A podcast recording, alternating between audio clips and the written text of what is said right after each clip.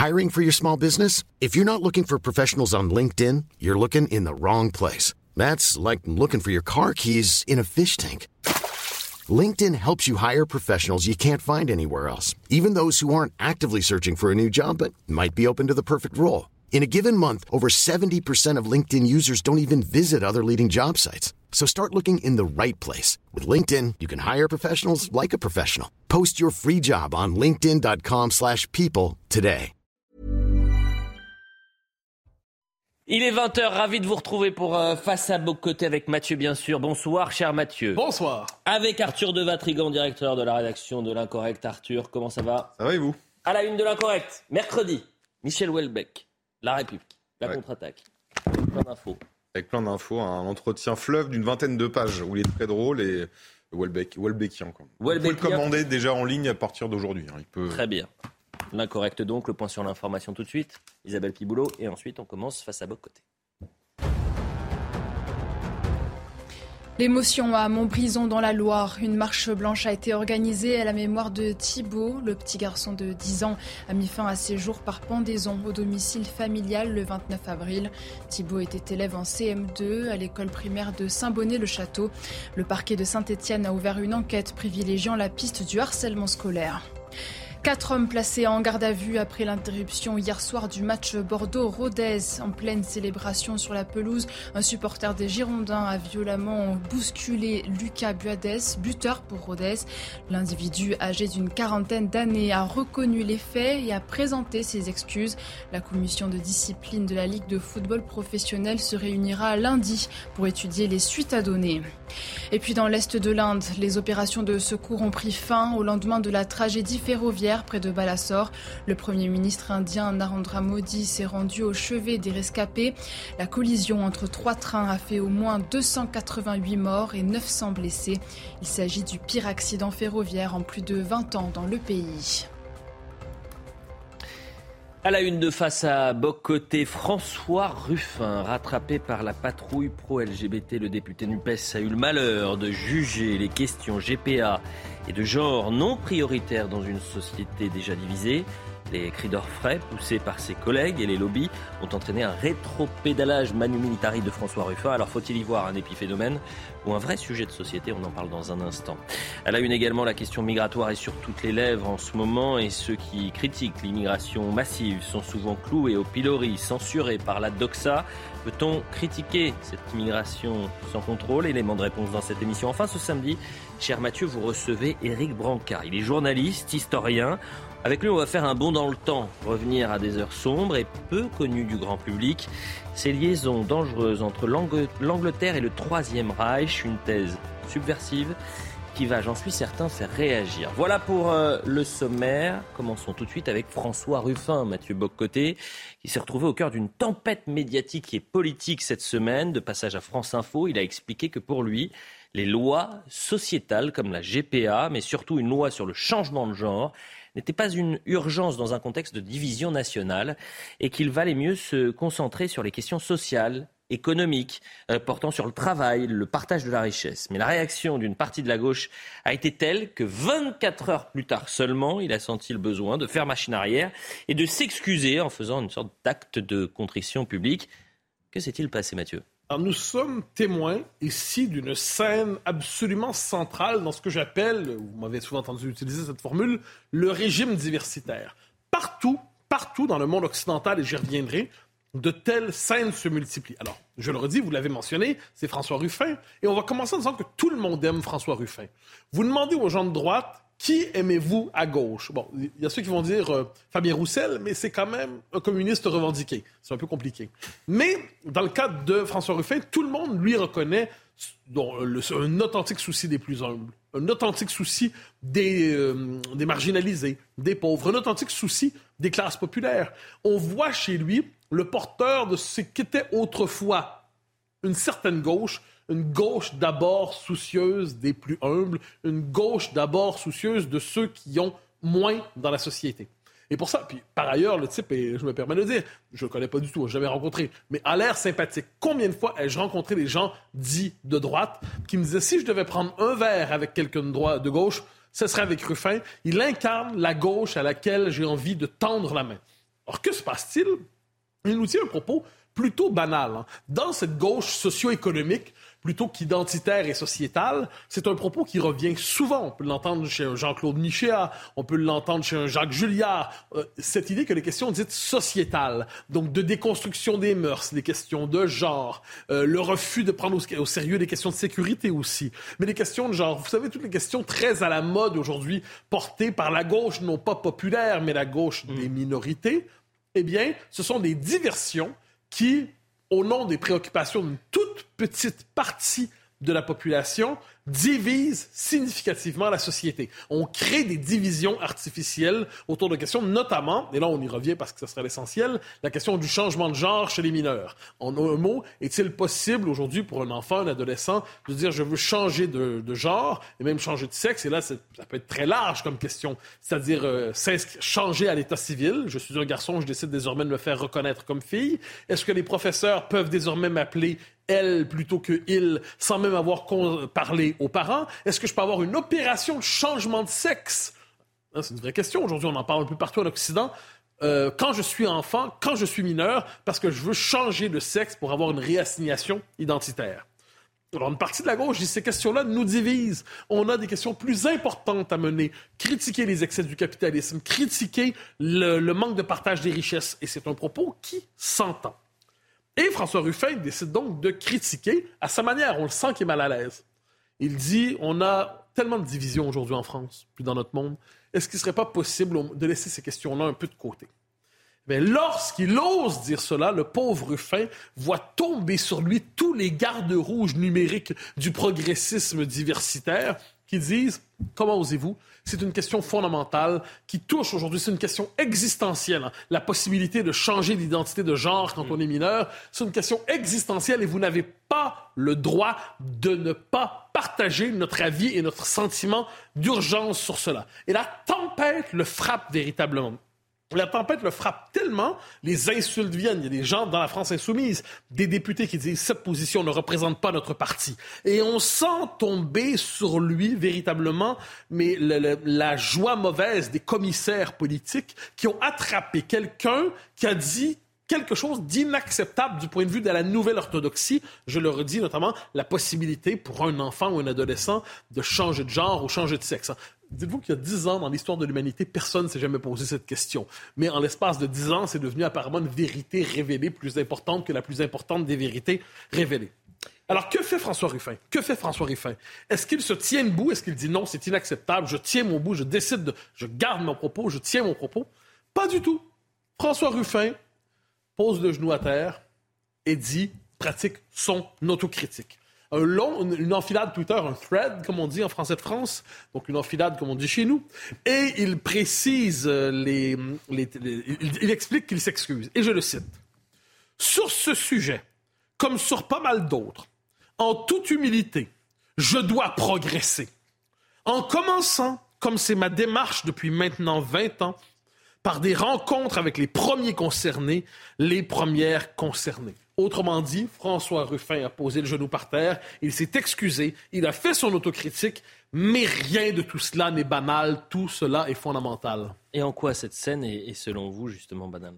Elle n'est pas banale. Et pourquoi elle ne l'est pas? Partout dans. Alors, c'est une question qui m'a intéressé à un point tel où dans mon livre de 2020, qui s'appelle La Révolution 2021, dis dans la, Révolution racialiste, où je revenais sur la, séquence politique et idéologique qui a suivi notamment Black Lives Matter, mais pas mm. seulement cette scène-là, cette scène d'autocritique que l'on peut ritualiser, en fait, ce rituel d'autocritique néo-maoïste, néo-stalinien à certains égards, s'est imposé partout aux États-Unis, au Canada, un peu au Québec et aujourd'hui traverse en France. Et c'est quoi ce rituel? On a aujourd'hui des idées qui ne sont pas que des idées, ce sont des dogmes. Selon les sociétés, c'est pas toujours le même dogme, hein, mais c'est toujours dans la logique diversitaire. Par exemple, au Canada, aux États-Unis, au Canada, 2020-2021, il y avait par exemple cette idée qu'il fallait à tout prix reconnaître l'existence du racisme systémique. Et si vous ne reconnaissez pas l'existence du racisme systémique, vous pouviez très rapidement vous faire expulser de la société, perdre votre travail, passer pour le pire des racistes, le pire des fascistes, le pire des infréquentables. Vous pouviez connaître une peine de mort sociale rapide. Ça peut être aussi les questions liées au néo-féminisme, à la parité. Est-ce qu'on est favorable aujourd'hui à la parité? Ça peut être aussi, maintenant, lié à la théorie du genre. Est-ce qu'on considère qu'un homme qui porte encore son appareil génital classique, on pourrait dire l'appareil génital classique masculin, mais qui décide de se voir femme, est-ce qu'on est, qu'on doit l'appeler homme ou est-ce qu'on doit l'appeler femme? Et si vous refusez, par exemple, de reconnaître qu'un homme décide de s'autodéclarer femme, simplement par son propre désir, sa volonté, eh bien, vous venez de commettre une faute idéologique grave. Donc, il y a, quelques thèmes comme ça. Que se passe-t-il quand vous dérapez? Ben, c'est ce qui vient d'arriver à Ruffin, et je vais vous le décrypter assez euh, avec une forme, je ne dirais pas de, plaisir méchant, mais je vais vous le décrypter comme on l'a vu. Premièrement, vous dérapez. Donc, ça peut être, dans ce cas-là, ben, il y a des choses plus importantes quand même que le changement de sexe chez les mineurs. Quand vous faites ça, il y a une réaction inévitable. Hein. La meute numérique se mobilise et est absolument scandalisée. Comment osez-vous Comment osez-vous dire une chose comme ça? Et là, il y a une pression numérique. Une pression, c'est la foule. Parce qu'aujourd'hui, la foule s'est reconstituée sur les réseaux sociaux. Et la foule est là pour vous lyncher, mm. pour vous dévorer, pour vous mordre, pour vous humilier, pour vous casser, pour vous faire saigner jusqu'à la mort politique ou sociale. Dès lors, si vous voulez survivre, vous devez vous excuser. Mais vos excuses doivent être ritualisées de la manière suivante. D'abord, vous devez dire, généralement. On l'a vu partout. Hein. Cette scène-là, j'insiste, je l'ai vue dans ma vie des dizaines de fois en Amérique du Nord. Vous devez d'abord dire que vous avez été inconscient, ou vous n'étiez pas conscient de vos privilèges, vous n'étiez pas conscient de vos avantages sociaux, de vos privilèges sociaux quand vous avez dit ça. Vous devez ensuite vous excuser. Vous devez ensuite dire, je vais m'éduquer en allant à la rencontre des gens des minorités. Ruffin dit les premiers concernés ou les premières concernées. Donc, je vais aller à la rencontre des gens qui souffrent, là, des gens qui sont ces minorités victimes de notre système hétéro, phallocentrique, patriarcal, blanc-triarcal, raciste et dominant. Et je vais aller à la rencontre de ces gens des minorités pour m'éduquer. Mais, dans les excuses, il faut toujours dire, je ne vais pas leur demander de m'éduquer parce qu'ils portent déjà le fardeau d'être une minorité. Donc, je vais me rééduquer moi-même et je vais désormais faire savoir à tous que j'ai compris que j'étais dans l'erreur. Et pour montrer que je me suis rééduqué, je vais devenir un vigilant moi-même et je vais dénoncer avec ardeur, avec zèle, un zèle maoïste, ceux qui dans la société pensent encore comme je pensais hier. Je deviendrai moi-même commissaire politique pour me faire pardonner de m'être fait attraper par les commissaires politiques de la veille. Et je deviendrai ainsi un allié des minorités. Donc je me serai excusez, puis je deviendrai moi-même l'allié des minorités en dénonçant ceux qui pourraient dire ce que j'avais dit moi-même la veille. Ça, j'insiste, là, croyez-moi, c'est une structure mm. d'autocritique ritualisée dans les sociétés diversitaires pour obliger tout le monde à répéter les mêmes slogans. Il y a du racisme systémique, il n'y a pas de racisme anti-blanc, euh, un homme peut devenir une femme ou une femme peut devenir un homme simplement sur son bon désir subjectif. Et si, et vous êtes obligé de vous plier à ça, sinon vous connaissez la mort sociale. Ensuite, qui est formidable, c'est que sur les réseaux sociaux, vous le verrez, puis allez cliquer sur les excuses de Ruffin. C'est formidable, les excuses. L'autocritique, vous allez avoir une collection d'insoumis ou des gens de cette tendance qui vont dire Bravo, Monsieur Ruffin, vos excuses sont admirables. Les hommes politiques, normalement, ne s'excusent pas. Les hommes politiques n'ont pas l'humilité de s'excuser. Vous, vous vous excusez. Dans les faits, François Ruffin s'est humilié. Dans les faits, François Ruffin s'est autocritiqué sur le mode néo-maoïste, mais on fait passer ce refus, cette volonté de survivre à son humiliation pour une manifestation admirable d'humilité. Donc les militants aboyeurs et haineux, les spécialistes du lynchage disent à Ruffin, ah oui, on, croit vraiment que tu as changé d'idée en 24 heures. Ils se disent pas, tu viens de te coucher mon garçon, tu viens de mettre le genou à terre, tu viens de te soumettre en François Ruffin de la France soumise. Eh bien non, ils disent, ah, on admire ton humilité désormais, tes excuses sont appréciées, maintenant dénonce ton prochain. Mais n'aurait-il pas pu tenir tête, François Ruffin, cher Mathieu? Ah ben, Alors, c'est là qu'on découvre. Hein. C'est un peu sur le côté euh, Montebourg, un peu de Ruffin. C'est cette gauche dont le principal souci consiste à demeurer de gauche. Donc, être de gauche, et qu'est-ce que ça veut dire être de gauche? C'est toujours être d'accord avec. Aujourd'hui, c'est être d'accord avec la revendication minoritaire du moment. Parce que ça, c'est important de savoir. On ne décide jamais si on est de gauche. C'est la gauche qui décide si on est avec elle. Et si on ne se plie pas aux revendications idéologiques dominantes en ce moment à gauche, alors on sera chassé à droite et peut-être même à l'extrême droite. C'est que la gauche, c'est pas un programme, c'est pas par exemple la laïcité, c'est pas les congés, les congés payés, c'est pas des programmes sociaux généreux, c'est un mouvement. Et la gauche, donc, évolue. Et aujourd'hui, aujourd'hui, la gauche, c'est les revendications minoritaires systématiques. La gauche n'est plus d'abord économique elle est diversitaire. La gauche n'est plus d'abord portée par le souci du plus grand nombre, elle est dans la religion, même pas des minorités, mais des plus fanatiques qui prétendent représenter sans en avoir demandé la permission ces minorités. Donc François Ruffin avait le choix, soit tenir tête et dire ben, je suis désolé, mais je, je maintiens mon propos, ou mettre le genou à terre et s'excuser, embrasser la bague du dominant en disant je m'excuse, en fait, j'ai péché, j'ai grandement péché, mea culpa, mea maxima culpa, j'ai péché, je m'excuse autocritique, autocritique, je m'en veux, je n'aurais pas dû, et ainsi il peut être réintégré à gauche, François Ruffin. Il devait simplement pour cela poser le genou à terre, et il a posé le genou à terre, François Ruffin le soumis. Dans le deuxième minute, on parlera d'immigration. Vous savez que le 26 avril dernier, sur la question d'immigration, Elisabeth Borne avait dit il ne faut pas diviser le pays. On va, pas, on va reporter le sujet parce qu'il ne faut pas, faut pas diviser le pays sur la question euh, migratoire. Vous le recevez demain dans le grand rendez-vous Absolument.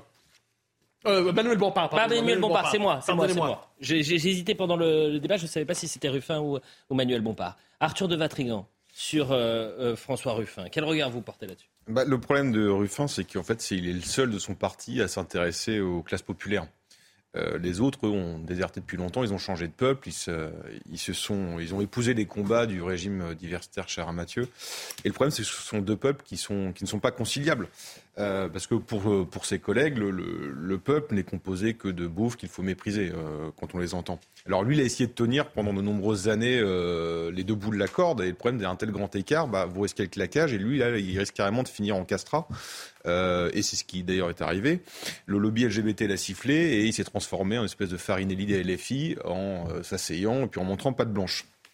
On parlait, vous savez, la semaine dernière de Tocqueville et du pouvoir social. Ben là, c'est un exemple très clair de ce qu'on expliquait la semaine dernière. C'est-à-dire que le député, qui est fidèle à ses convictions euh, contre l'exploitation humaine, s'est prononcé notamment contre la GPA, qui est juste une nouvelle forme d'esclavage. Et là, il fait marche arrière, c'est-à-dire qu'il accepte d'être pour la marchandisation des corps parce que le lobby l'a sifflé. Euh, c'est dire à tel point que l'accusation en phobie est encore bougrement efficace. Vous aviez, on connaît islamophobie, euh, euh, xénophobe, europhobe, même grossophobe. Il y en a un, le phobe qui est ultime, c'est le LGBTophobe. Lui, il cumule carrément une, phobie par consonne et elle s'additionne chaque année. Donc vous êtes accusé d'une vingtaine de phobies, vous n'allez vous même pas vous, en rendre compte.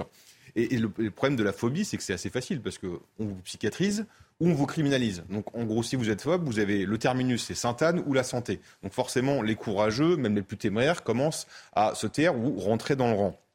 Alors, on va être très clair, une personne qui insulte une autre personne en raison de son orientation sexuelle est un con, et une personne qui tabasse euh, une personne pour les mêmes raisons doit finir en prison, il n'y a pas de souci. Sauf qu'on sait tous qu'il ne s'agit pas de ça.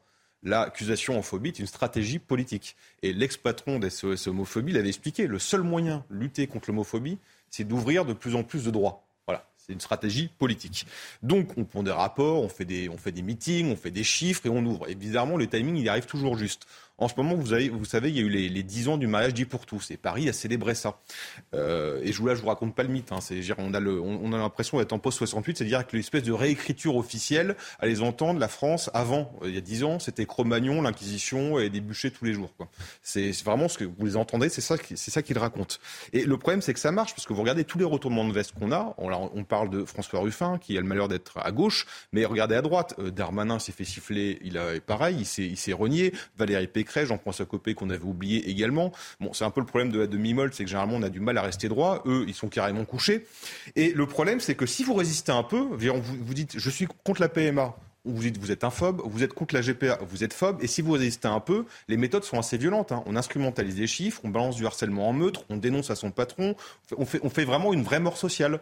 Et donc le souci, c'est que ces méthodes pas très friendly, soit il faut être très fort pour résister, euh, et vous pourrez répondre, bah, par exemple, on vous insulte LGBTophobe, on, on répond ouais, d'accord, et ta sœur, sinon ça se passe comment? Mais non, en fait, on fait pas ça, on se couche. Et le problème, c'est qu'à partir du moment où on se couche, tous les autres suivent. Et Ruffin, que je pensais courageux, malheureusement, s'est couché comme les autres. La question migratoire à présent, on a parlé beaucoup ces jours-ci de la répartition des, des sans-papiers actuellement présents en Ile-de-France à la grandeur du territoire national.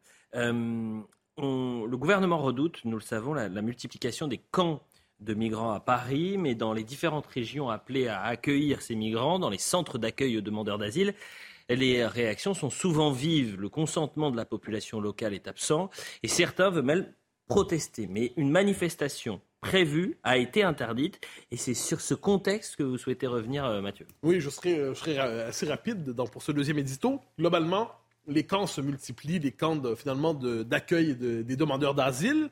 Et la population locale, un peu partout, dit bon, on ne veut pas nécessairement, on l'a vu à Kayak, on l'a vu à d'autres endroits, dit, on ne veut pas nécessairement, on ne parle pas de réaction violente ici, on parle de réaction démocratique, de gens qui disent mais on ne veut pas de ce camp ici parce que ça peut nous déstabiliser d'une manière ou de l'autre. Et là, des manifestations s'organisent.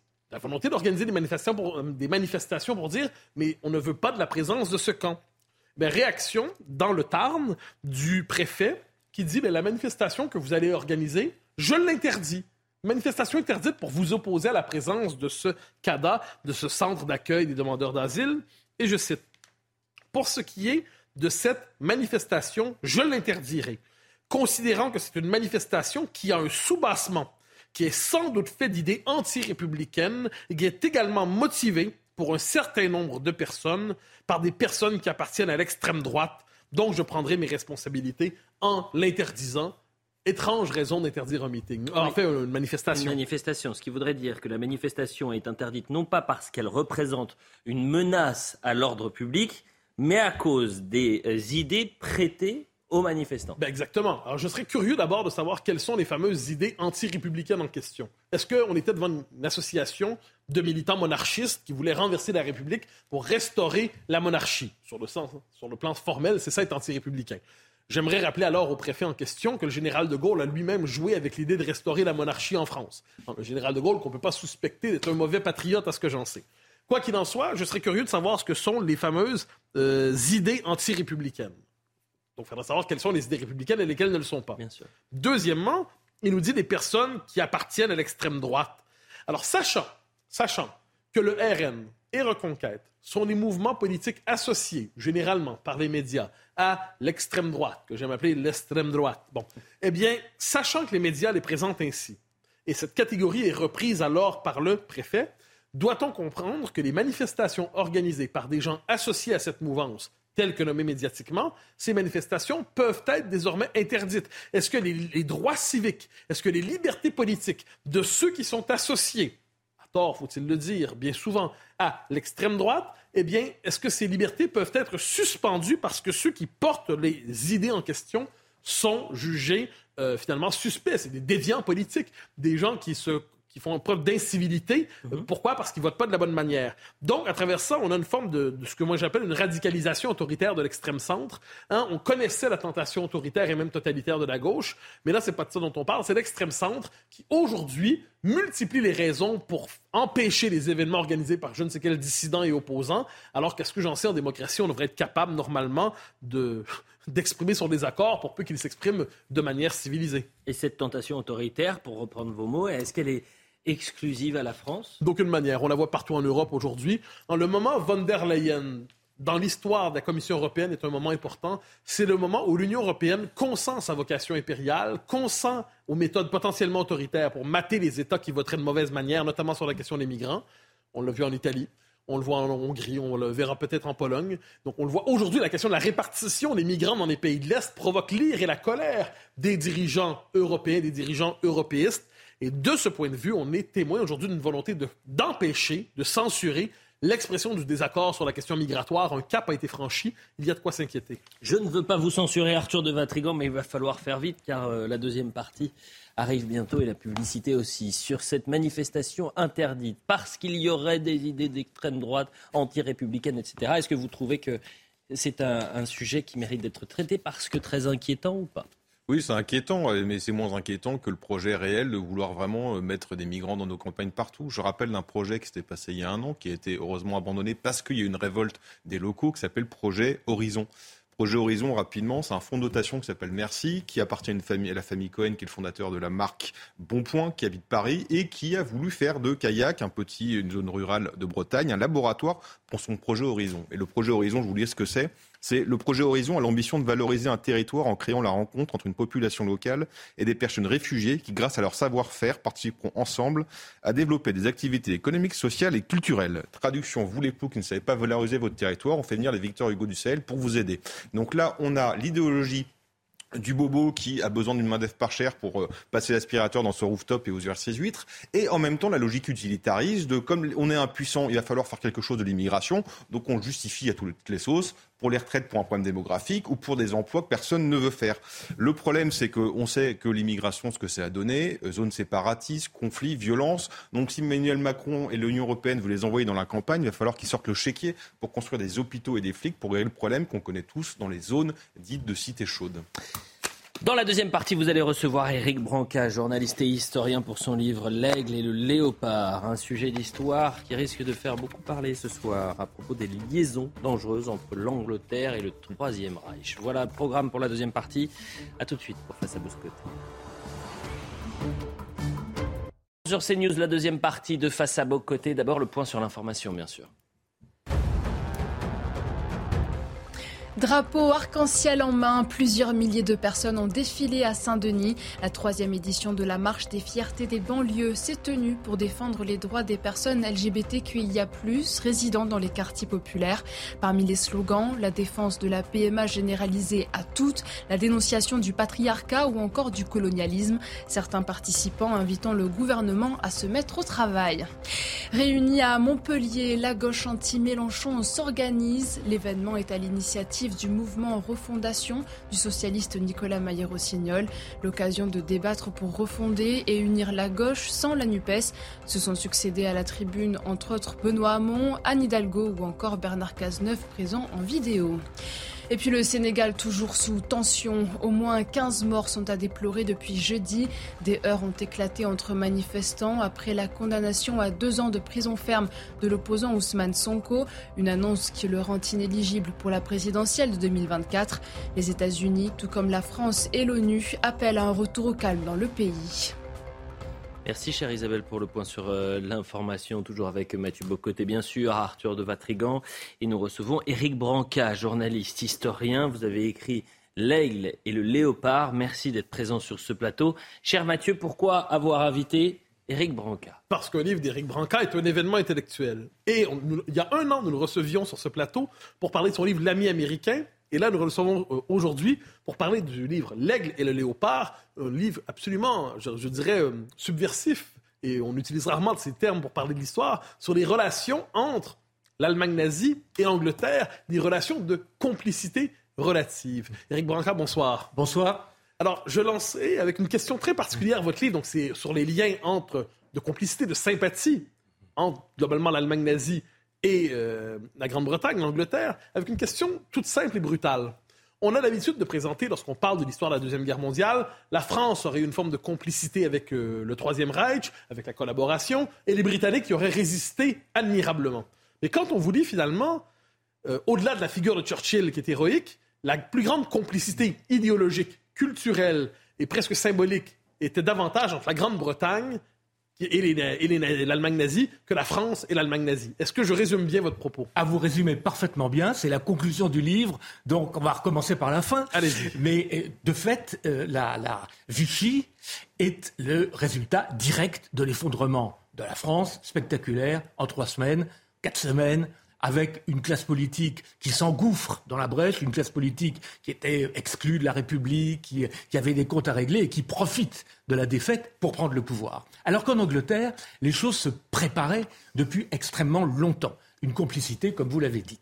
On, est un peu victime chez nous d'une espèce de, fatalisme rétrospectif. C'est-à-dire qu'on on, juge la collaboration à l'aune de la défaite française. Et on ne voit pas tout ce qui, en Grande-Bretagne, préparait une complicité très proche entre non seulement les élites, mais également euh, des, euh, une partie de la classe politique de gauche, une partie des syndicats, une partie des intellectuels, etc. Et de ce qui camoufle euh, cette complicité ancienne, qui remonte même avant Hitler, qui remonte aux années 20, à l'époque du traité de Versailles.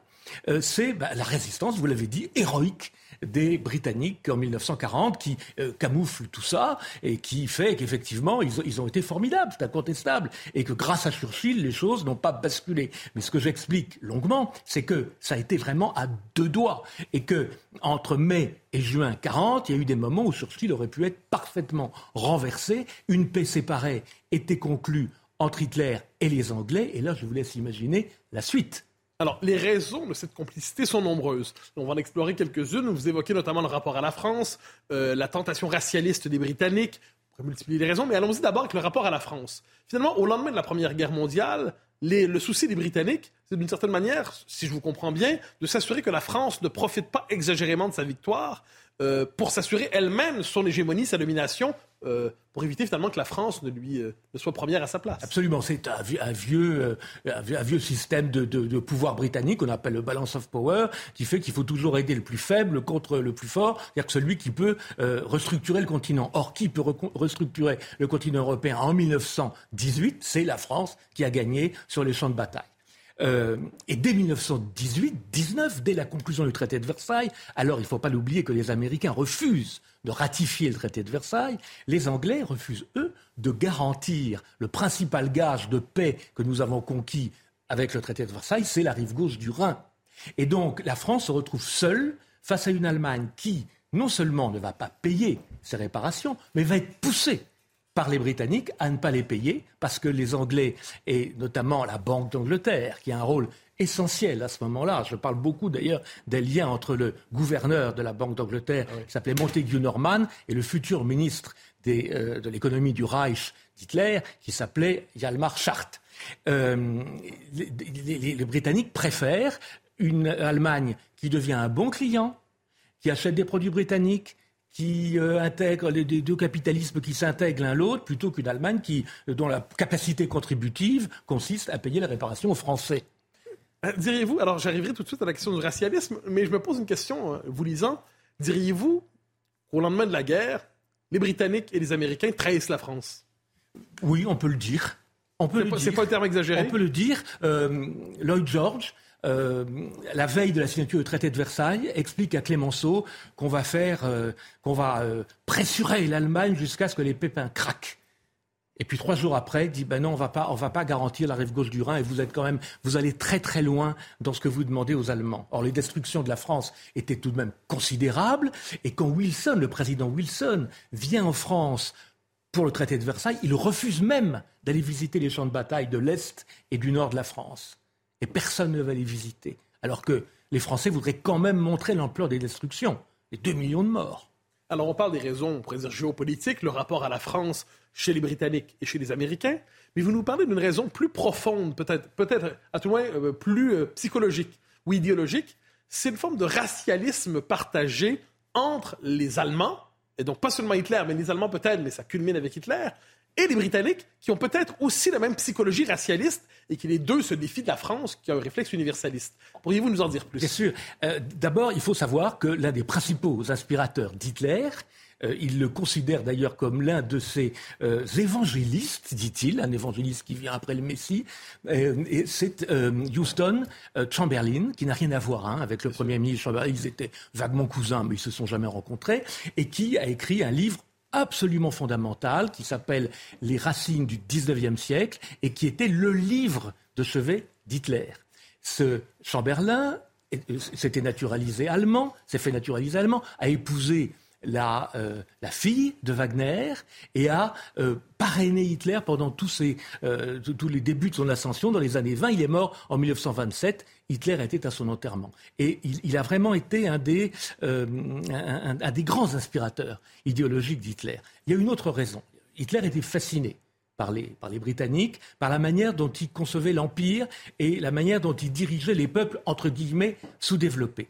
Et Hitler, et c'est pour ça que les propositions qu'Hitler va faire aux Anglais vont très bien, vont, avoir un, écho considérable, c'est qu'il est le premier homme politique allemand qui ne leur conteste pas l'hégémonie sur les terres émergées d'Afrique et d'Asie. Hitler veut son empire en Europe il veut aller même jusqu'en Russie, il le dit, il le dit dans Mein Kampf, il le dit aussi à des journalistes britanniques qu'il rencontre avant même sa prise du pouvoir. Il dit que l'espace vital doit s'étendre extrêmement loin à l'Est, donc il ne cache rien de ses intentions. Et en même temps, il dit, mais vous, Britanniques, vous avez vocation à dominer le reste des terres émergées. Il est évident que ça, c'est un langage qui est très, qui, est très doux aux, aux, oreilles des Anglais. Et c'est la première fois qu'un homme politique allemand leur dit ça, parce que Guillaume II voulait pas du tout ça. Guillaume II voulait les concurrencer en matière commerciale, en, en, matière économique, et ça a été d'ailleurs une des causes de la guerre de 14.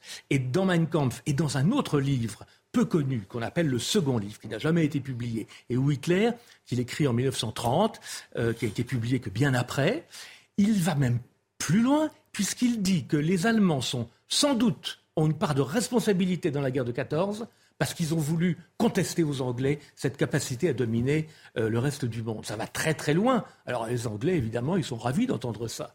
Arthur de Vatrigan. Il y a un lien idéologique, un lien euh, d'intérêt économique et géopolitique, mais il y a aussi un lien, ce que vous racontez, familial. Il y a un lien familial entre Hitler et l'Angleterre. Par son demi-frère, c'est vrai. Par son neveu. Est-ce que vous pouvez nous rappeler un peu Parce que c'est quelque chose que j'ai découvert dans votre livre que je ne connaissais pas. Qui oui, Hitler avait un, avait un demi-frère euh, euh, qui s'était marié avec une Anglaise et qui a, qui a vécu euh, à Liverpool très longtemps. Et on pense même, alors on n'en est pas sûr complètement, mais il y a de fortes présomptions suivant lesquelles Hitler serait, aurait vécu six mois en Grande-Bretagne entre 1912 et 1913, puisque sa belle-sœur, euh, a, écrit un livre racontant ce séjour en Angleterre. Il a failli être publié aux États-Unis en 1942 et il a été retrouvé dans euh, un fonds de la CIA et euh, par un journaliste britannique qu'il a publié dans les années 80. Il a eu assez peu de succès, mais en tout cas, un, historien de la trempe de François Delplat considère que c'est plausible, à défaut d'être certain. Donc euh, cette fascination anglaise, elle a été, euh, elle était à la fois idéologique et familiale, c'est vrai. Alors, revenons sur la tentation, on pourrait dire, euh, nazie ou à la, sympathie pour le nazisme des élites britanniques. Vous avez dit Hitler a fait une proposition de, partage des terres et des eaux, finalement. À aux, aux, Allemands, l'Empire continental, aux Anglais, l'Empire maritime. Exactement. Mais revenons sur la séquence particulière qui va du début de la guerre, ou à tout le moins un peu avant la guerre, jusqu'au moment où ça devient irréversible, le conflit est assumé. Quel est le réflexe de ces élites britanniques qui disent on peut s'entendre avec les Allemands, on peut faire une paix séparée, on peut s'entendre avec lui? Quelle est leur psychologie, quelle est leur structure de pensée? Leur structure de pensée, elle est très simple. C'est, comme je l'ai dit, voilà le premier homme politique allemand qui ne veut pas nous concurrencer. Donc, on va lui céder tout ce qu'il demande. Et ce qu'on va lui céder, c'est évidemment au détriment de la France. Et à partir de 1933, euh, les Anglais vont pousser les Français à faire des concessions année après année. Ça commence par euh, euh, la remilitarisation de la rive gauche du Rhin en 1936. Ça continue avec l'Autriche et puis surtout avec la Tchécoslovaquie qui va aboutir à Munich quand Hitler remilitarise, enfin occupe les Sudètes, la zone nord de la Tchécoslovaquie, c'est directement contre les intérêts français. On en parle rarement, mais c'était un pouvoir économique très fort de la France en Tchécoslovaquie qui va tomber parce que nous étions, Schneider pour ne pas le nommer, était propriétaire des usines Skoda. Et quand Hitler envahit le nord de la Tchécoslovaquie, non seulement euh, nous n'avons plus d'alliés, la France n'a plus d'alliés en Europe centrale, mais un, un potentiel économique formidable tombe entre ses mains et tout ça est négocié par les Anglais directement avec Hitler sans que la France ait son mot à dire. Alors se pose évidemment le problème des euh, élites politiques françaises qui, qui, se laissent faire, qui suivent euh, les, euh, les, Anglais comme plus tard dans les années 50, elles suivront les Américains. il y a une espèce de tropisme anglo-saxon qui est évidemment coupable. et Churchill est le seul le seul homme politique, très isolé à l'époque, dans les années 30, à dire aux Français Mais pourquoi est-ce que vous suivez le gouvernement anglais? Cette politique est suicidaire. Alors, on sait que Churchill voyait chez Hitler un démon, euh, une figure diabolique. Mais on comprend, en vous lisant, qu'une partie de la classe politique britannique, au-delà des intérêts partagés, au-delà euh, de la version partagée ou, ou, géopolitique pour la France, ou une méfiance pour la France, il y a presque, à moins que je vous ai mal lu, il y a presque une forme de fascination pour Hitler chez des gens qui ne sont pas des, nazis en tant que tels. Absolument. Qui ne sont, pas, sont pas des fascistes ou tout ça, mais qui ont une fascination. Comment expliquer cette fascination? Comment voyait-il Hitler? Mais je pense qu'il le voyait d'abord comme un rempart contre le communisme. Mais ça, il n'y a pas que. Hein. Ça, c'est pas spécifiquement anglais. Beaucoup de gens se sont ralliés au nazisme ou euh, l'ont pris pour un mal euh, euh, relatif à cause de, l'anticommunisme. Ça, c'est certain. Mais il y avait aussi, chez notamment toute la France travailliste anglaise, une fascination pour sa politique sociale. Vous avez un type très peu connu en France, qui était un des grands leaders du Parti travailliste, s'appelait George Johnsbury. George Johnsbury, qui avait soutenu les suffragettes, le droit de vote des femmes euh, avant 1914, qui était très en avance, très progressiste, dirait-on maintenant. Il va à Berchtesgaden en 1936, un petit peu avant Lloyd George, le, grand, le, célèbre euh, Premier ministre anglais de 1918, dont je parlais tout à l'heure. Et quand il revient, il explique qu'il a euh, vu des réalisations stupéfiantes et que c'est un exemple à suivre pour la politique sociale anglaise. Oswald Mosley, qui, crée le parti fasciste britannique, a échoué à quelques voix d'être d'emporter la présidence du Parti travailliste en 1931. Il a été ministre euh, du travail de MacDonald. C'était pas, pas quelqu'un qui était nourri des idées nazies. Il est devenu après, grâce notamment ou à cause de sa femme euh, qui, elle, était, avait réellement euh, un, tropisme hitlérien, et il est devenu même sur le tard antisémite, mais il n'était pas au départ.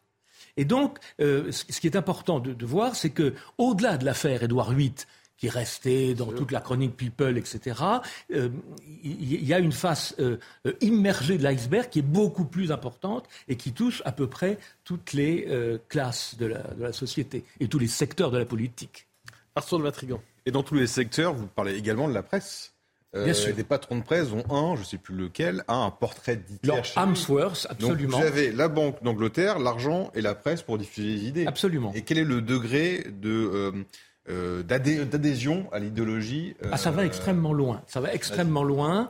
Alors, eux le font par anticommunisme, euh, mais vous avez des journalistes anglais, du Daily Mirror, du Daily Mail, qui appartiennent aux mêmes, hein, à, la, même famille, qui vont même être correspondants permanents en Allemagne et qui vont être des agents de renseignement Hitler, notamment pendant les campagnes électorales de 1933 ça va extrêmement loin. Et puis, euh, il y a aussi euh, une stratégie d'influence. C'est-à-dire que Hitler envoie en Grande-Bretagne euh, des membres de l'aristocratie qui lui, il n'y en a pas beaucoup, mais il y en a quelques-uns, qui lui sont favorables, notamment une, dame qui s'appelle la princesse de Hohenlohe, qui s'installe à Mayfair dans le quartier sud de Londres et qui va être un agent d'influence tout à fait extraordinaire, au même titre que Wallis Simpson, qui était tout, suite avant de rencontrer euh, le futur Édouard VIII, qui était la maîtresse de Ribbentrop, qui, rappelons-le, lui-même, avant d'être ministre des Affaires étrangères d'Hitler, était ambassadeur de Grande-Bretagne, euh, d'Allemagne en Grande-Bretagne. Donc tout ça forme un, bouillon de culture assez, assez actif. Mais il faut tout de même ne pas confondre les, ceux qu'on a appelés les apiseurs, qui voulaient euh, gagner du temps, etc., car il y avait des gens comme les Munichois en France, il y avait des Munichois honnêtes, qui disaient on va, on va gagner du temps, euh, euh, on pourra se réarmer pendant ce temps-là, et puis les gens qui étaient vraiment acquis, non seulement à un partage euh, des rôles qu'on a évoqué tout à l'heure, mais à partir de 1940 à une paix séparée. Et cette paix séparée, c'était la mort de la France. Et ça, en tant que Français, on, ne rendra jamais suffisamment hommage à Churchill. Et on arrive justement à la France à travers ça. Vous parlez, vous évoquez peut-être sévèrement, peut-être pas, vous me direz, le rôle des élites françaises dans tout ça, qui finalement voient ce jeu devant eux, voient s'écrire l'histoire où ils sont presque sacrifiés, elles sont presque sacrifiées, la France est sacrifiée, et globalement ne font pas grand-chose.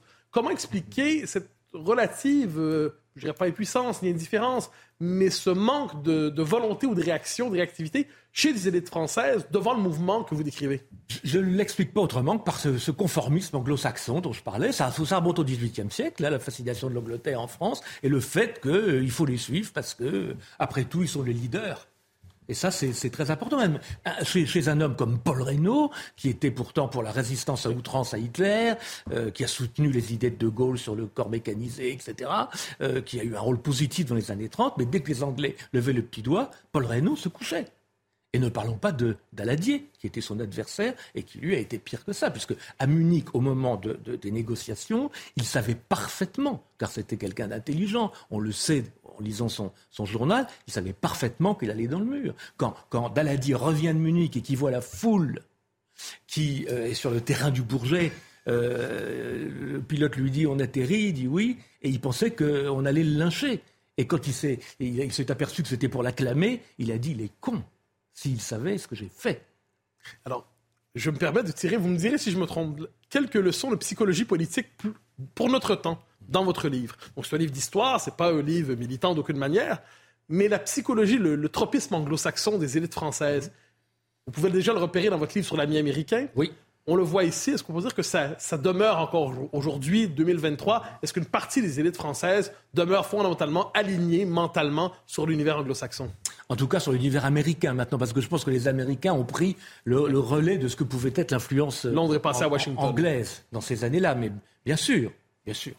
Et, est-ce que les, on, voit les conséquences politiques, donc un manque de lucidité politique à l'époque devant le défi, ce qui conduira à la Deuxième Guerre mondiale, les conséquences politiques de cet aveuglement anglo-saxon, aujourd'hui aveuglement américain, dis-je, qu'est-ce que ça peut être pour la France? Bah, c'est une espèce de, de, fuite en avant euh, dans, une logique qui, n'est pas fondamentalement la logique ni européenne ni française. Le refus d'avoir sa propre politique étrangère, le refus d'avoir sa propre politique.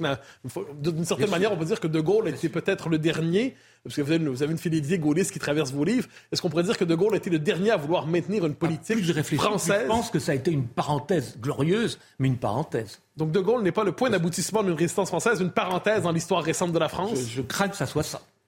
Et une dernière, il nous reste 20 secondes, je vais faire une dernière question sur le livre. Est-ce que les Anglais, fondamentalement, est-ce que, est que, au lendemain de la guerre, ils sont purgés véritablement par Churchill de cette tentation nazie, ou est-ce que d'une certaine manière, ils n'ont pas fait le travail de lucidité sur eux-mêmes? Ah, si, ils l'ont fait. Je, pense vraiment que les Anglais l'ont compris. Les Anglais l'ont ils ont compris ce qu'ils les ont tentés et ils s'en sont purgés. Je pense, je pense. D'ailleurs, les Anglais ont été extrêmement prudents vis à -vis des, des Américains après la guerre. Euh, il y avait cette, euh, évidemment cette relation spéciale qui n'a jamais cessé, mais n'oubliez pas que lorsque les Américains imposent la CED, essaient d'imposer la CED, Communauté européenne de défense, sous commandement de l'OTAN, à la France, les Anglais disent c'est très bien pour vous, mais nous, on n'y rentre pas. Merci beaucoup, Eric Branca. Merci, euh, Mathieu Bocoté. Merci également, Arthur de Vatrigan. Je rappelle la couverture de l'Incorrect, mercredi. Michel Houellebecq, très bien habillé d'ailleurs, il réplique avec euh, évidemment plein d'informations. Je euh, rappelle euh, votre ouvrage, Monsieur Branca, puisque c'est l'aigle et le léopard. Merci à tous. Dans un instant, c'est Soir Info avec Olivier de Carenfleck. Vous pouvez revoir cette émission sur cnews.fr.